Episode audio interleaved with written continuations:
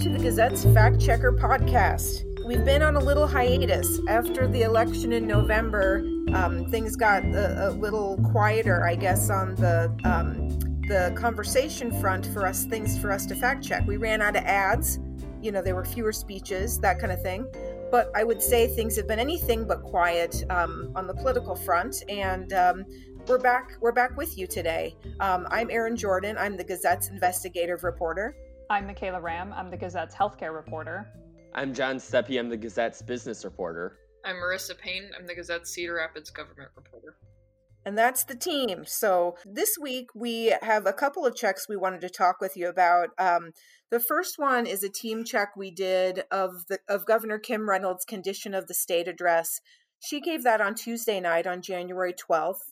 And um, we what we've done in the past few years and we did this year is we divided up the statements in the chat or in the speech that met the fact checkers criteria of being verifiable.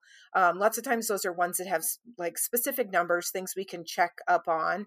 And um, each of us on the team took a couple of those checks now, there's a lot of claims in this um, speech, and a number of them, Governor Reynolds, we scored her an A on, um, including her um, statements about the damage caused by the August 10th derecho, um, some of the statements about the strength of the economy, particularly in Iowa, um, and you know some of the uh, the strength of um, Iowa's broadband speeds.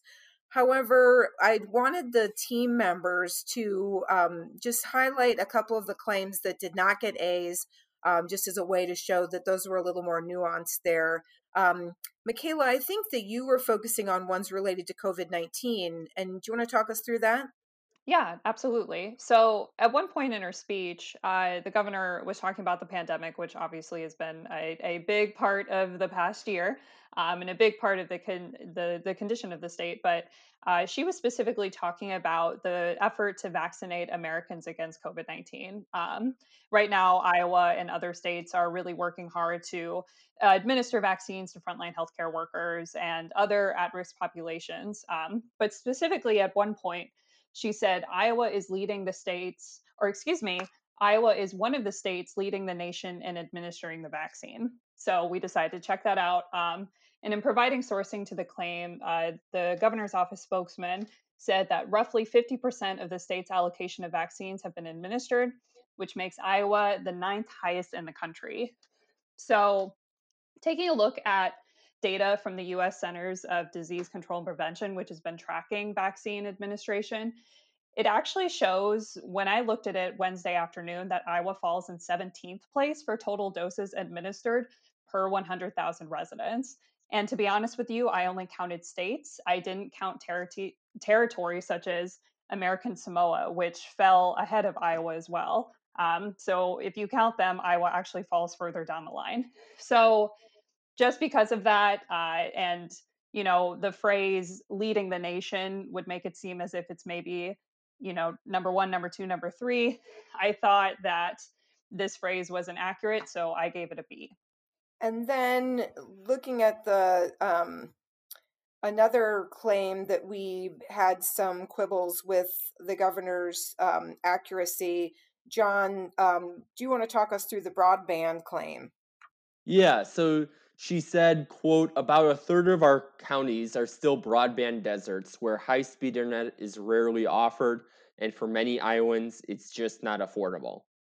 So, a spokesman for the governor's office pointed us to a 2020 map from the Office of the Chief Information Officer, um, showing where broadband internet was not materially or meaningfully available and that was going based on different census tracts and that showed i mean in blue was where it was not available is clear where it was available and there were parts of many counties that were shaded but in terms of the ones that were mostly not available to fit that rarely offered piece of it um, it was only about mean 12 of the 99, so about one in eight, which does not reflect Reynolds' larger one third claim.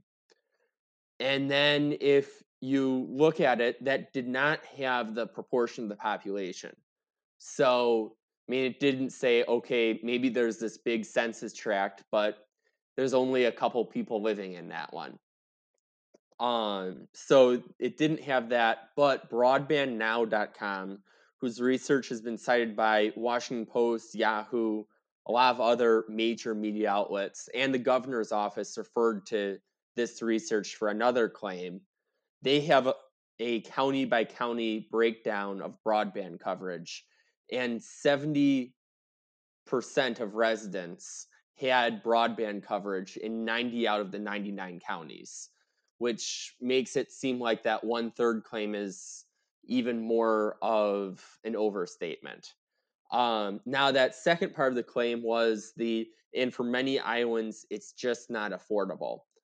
And broadbandnow.com's research agreed with that. I mean, showing that only 18.5% of Iowans have access to plans costing less than $60 a month.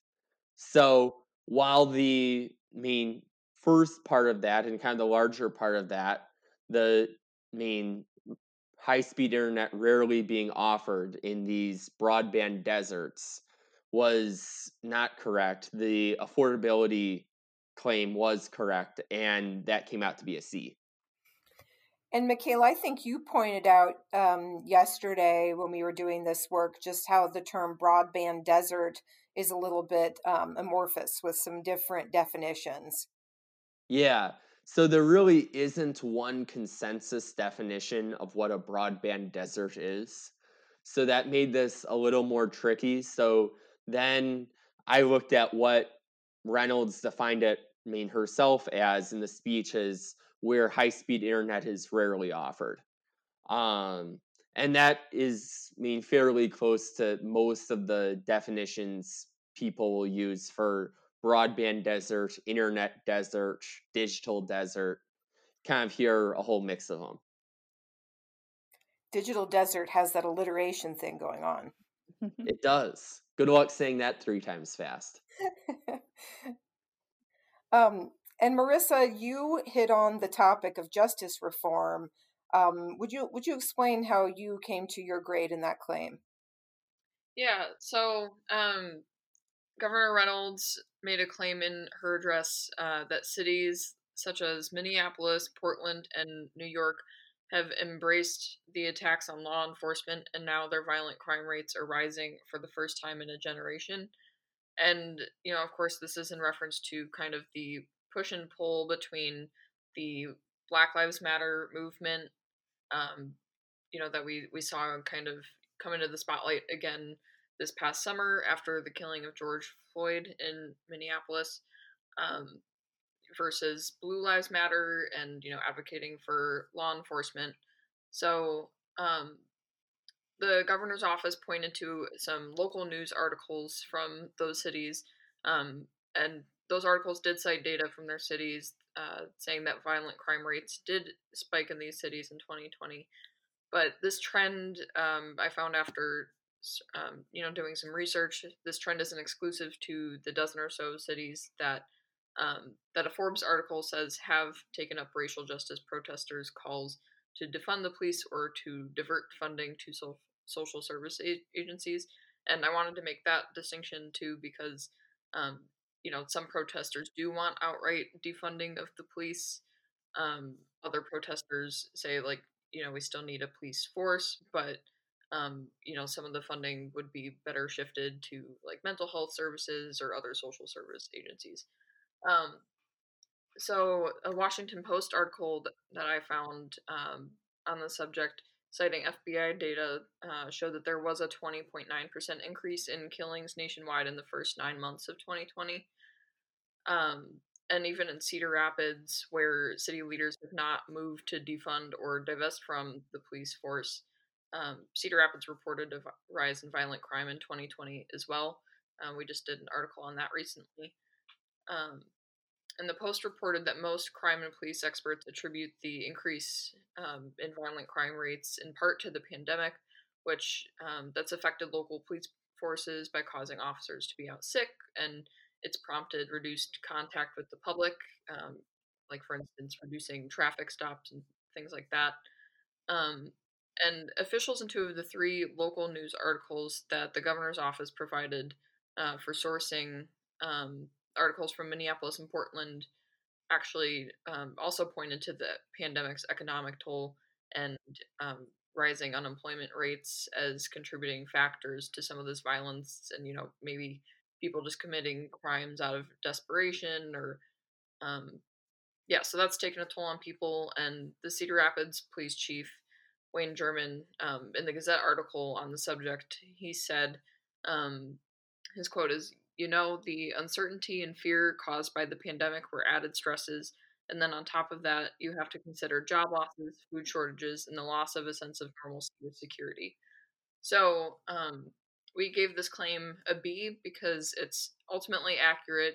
Uh, violent crime did increase in those cities, but it needs the additional context. Um, you know, it's interesting that the governor's office um, sent these these three articles, and then two of them did attribute the violence largely in part to the pandemic, but um, in the governor's address, it, you know, doesn't it doesn't really touch on that fact at all, and just focuses on how these are on calls to defund the police, even though this is a trend that we're seeing nationwide. You're finding there, Marissa, is kind of textbook to our criteria, just in terms of what a claim that deserves a B, just missing that important context, leaving out part of the picture. Um, so you know, with our lots of our checks, we give like the entire check a grade, but with so many claims in the um, condition of the state team address, we do not do that. Uh, so you know, uh, folks who are interested in reading through all of this can check it out on the Gazette.com um, backslash fact checker site. We've got all of our uh, past checks there but we're working on another one well it's actually we've i've got it completed that's that's going to run this um, this weekend but it's over a statement that um, the speaker of the house pat grassley made last week during a press conference um, about uh, um, talking about the um, with the iowa Capitol press association which is a group of reporters that cover the state house um, so they had asked um, Speaker Grassley about whether he would um, require masks in the state house. Um, and his quote was several quotes uh, We have no way to enforce that. Um, even if we were to say everyone in the caucus has to have a mask, there's no way for us to enforce that and say, sorry, you're not wearing a mask. You can't come on the floor. We don't have the ability to do that even with our own members. Um, Grassley has said that he's going to be encouraging his um, Republican colleagues and others in the House to wear masks when they can't be six feet apart. But he said, quote, there's nothing we can do to stop a member from coming on the floor of the House to take a vote, whether even if they did have a positive case or they choose or they chose they were not going to wear a mask. So, you know, this is responding to a question that Erin Murphy with the Capitol Press Association had asked him um, you know, also about whether people were going to be required to disclose whether they'd had a positive test for COVID 19. Um, and so, you know, kind of echoing that those sentiments, uh, Senate Majority Leader Jack Whitver um, of Ankeny said the same thing um, about his position about members of the Iowa Senate. So the fact checker wanted to take a look at these statements to see if there was any specific rules or laws or anything that prohibited these legislative leaders from requiring masks in the Capitol because, you know, we know from the CDC, um, the World Health Organization, local health officials that wearing masks slows the spread of COVID because it's the water droplets that we're expelling through our mouth and nose that can can transmit the virus.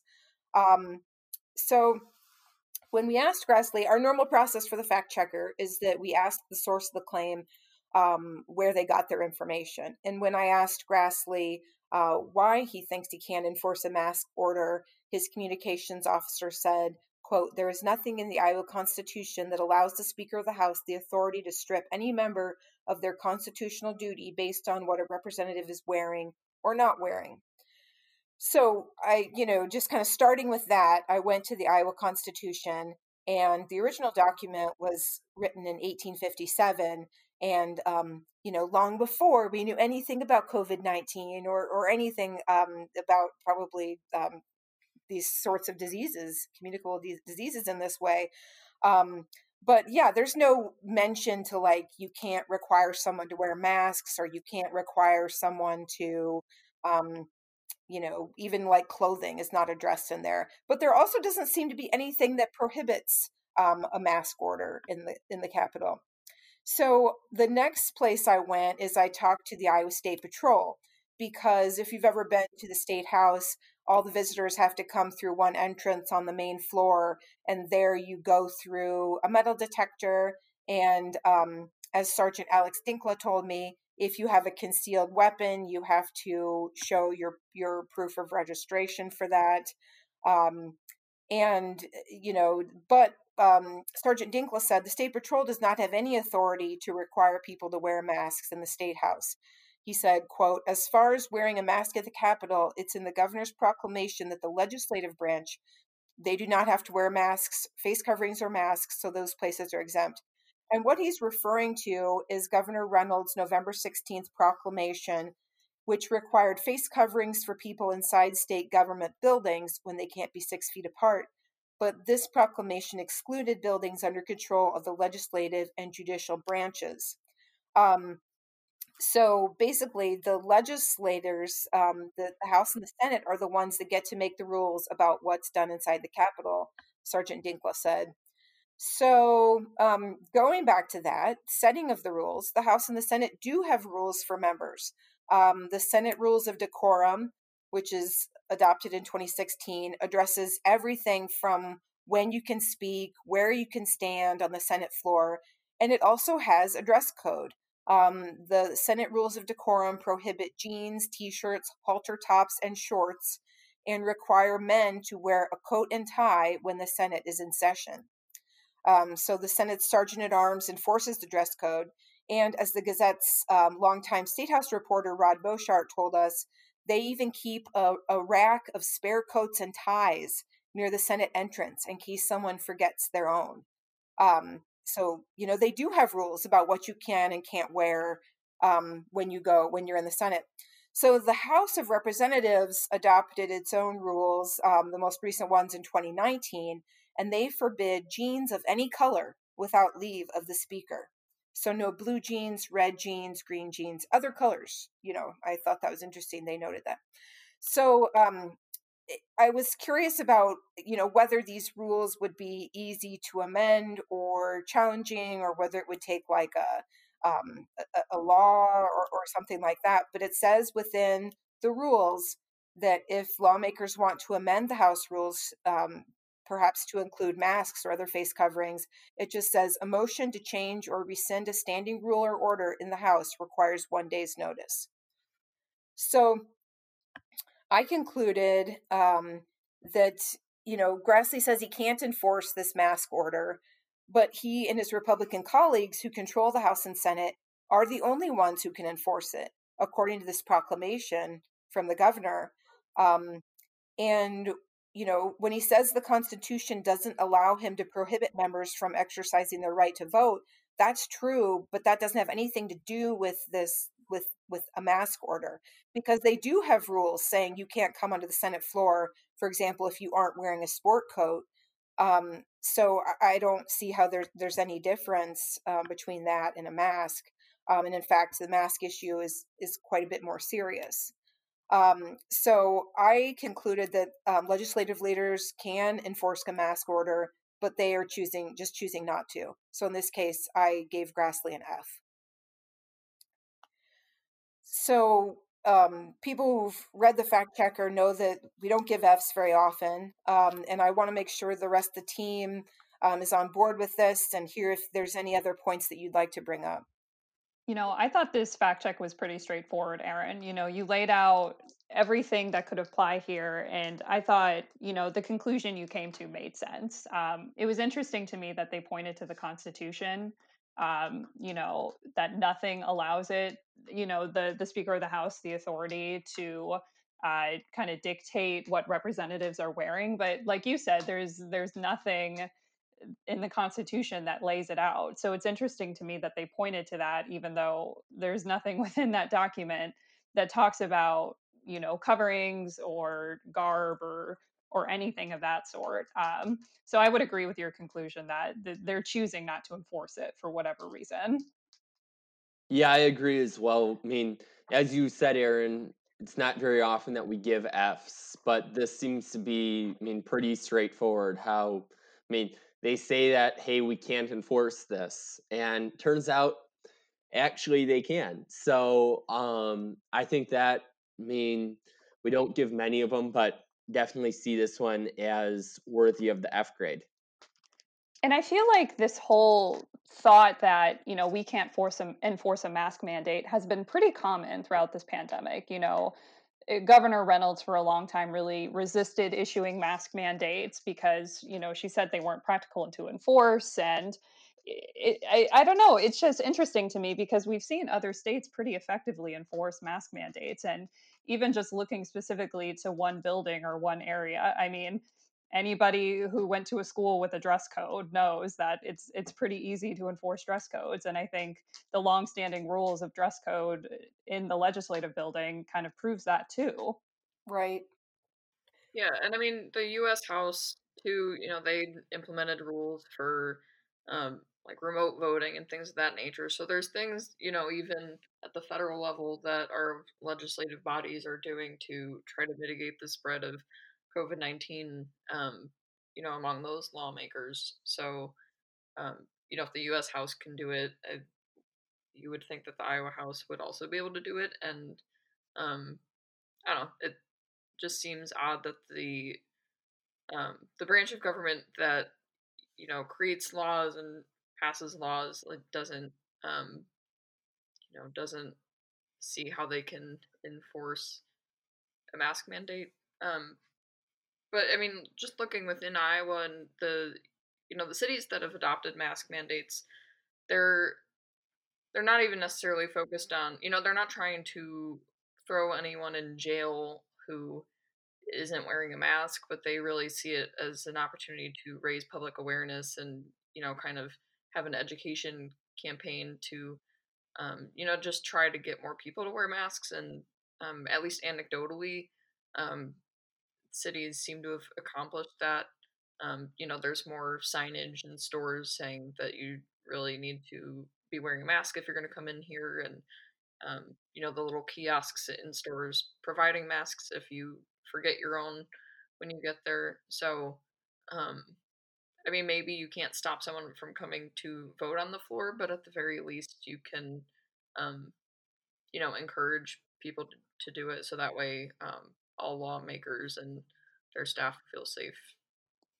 You know, I think that's a really good point, Marissa. Um, is is the kind of the peer pressure factor? You know, so say you uh, you know you say that you're going to enforce a mask order you don't really have maybe the authority to like kick someone off out of the building you know or, or kick someone out of off the senate floor if they're not wearing a mask but you probably also don't if they're not wearing a sport coat and tie but yet you know there's that that idea that these are your colleagues and these are your peers and you want to follow the rules that have been established by the group i mean sometimes i go into a store that is supposed to have a mask order and there'll be someone not wearing a mask and i'm guessing that's just because employees don't want to run down the aisle and like you know strap a mask to their face you know that kind of thing but um, you know, it, it, it's still if you've got 95% of the people in the store or more wearing the mask, you know, I think those sorts of orders do have an impact.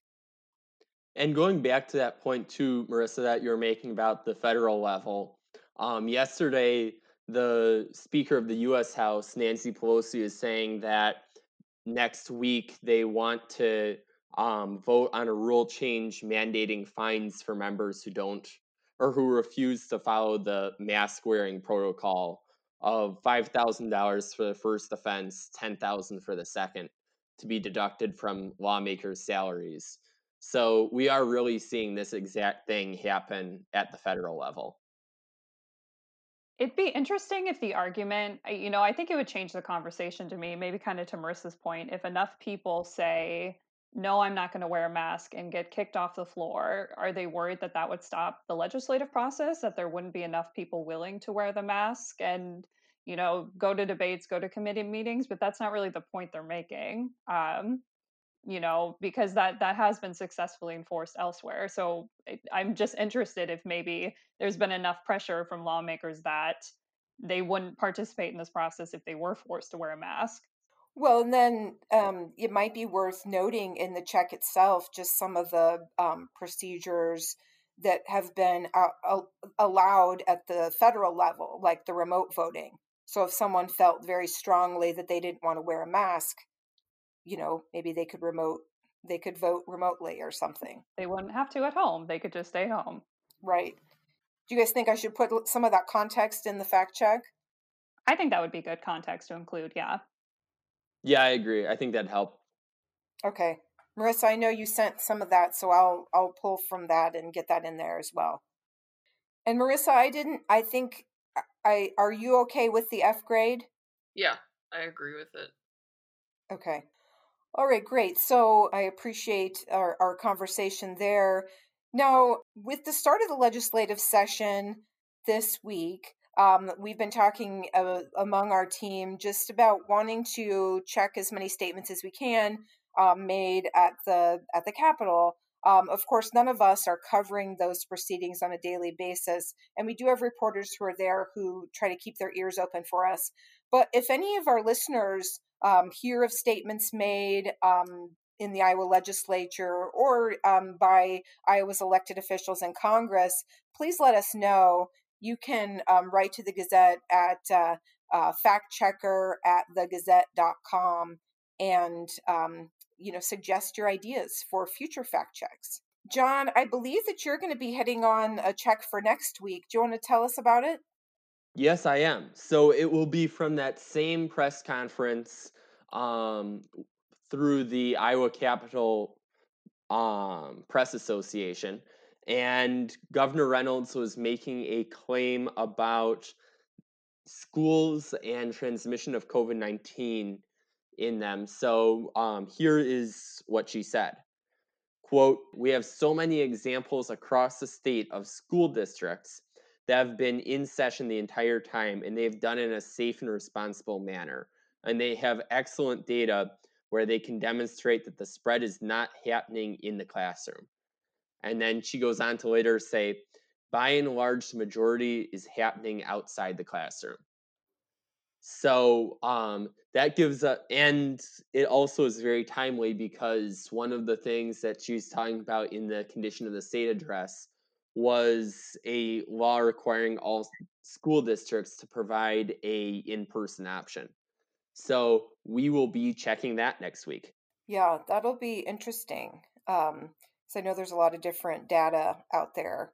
And I know it's something too that probably readers have strong opinions on. Right, right. I was curious whether the examples um, you know, that Governor Reynolds has, what size of school districts she's talking about, you know, um, and maybe they do range large and small, but hopefully her office will provide us the sourcing on that and make it easy. Yeah, fingers crossed. Yeah. Well, I think that's all we've got for today. Um, the Fact Checker is edited by Craig Gemoules. Our podcast is produced by Stephen Colbert, and our music is is Lobby Time by Kevin MacLeod. Um, I'm Erin Jordan. I'm Michaela Ramm. I'm John Steppe. I'm Marissa Payne. And until next time, we'll fact check you later.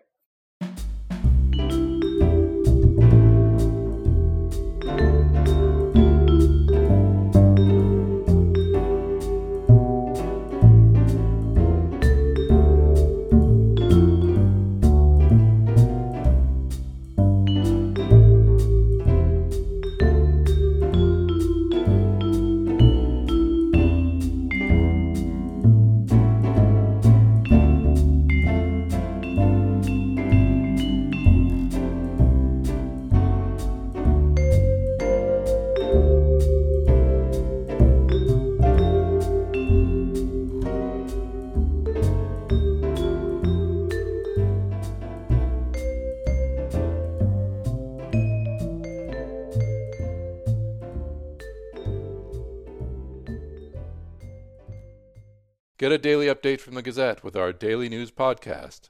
Add it to your podcast player or your Alexa friendly device to get a bite sized local news update each day. Check it out at thegazette.com slash podcasts.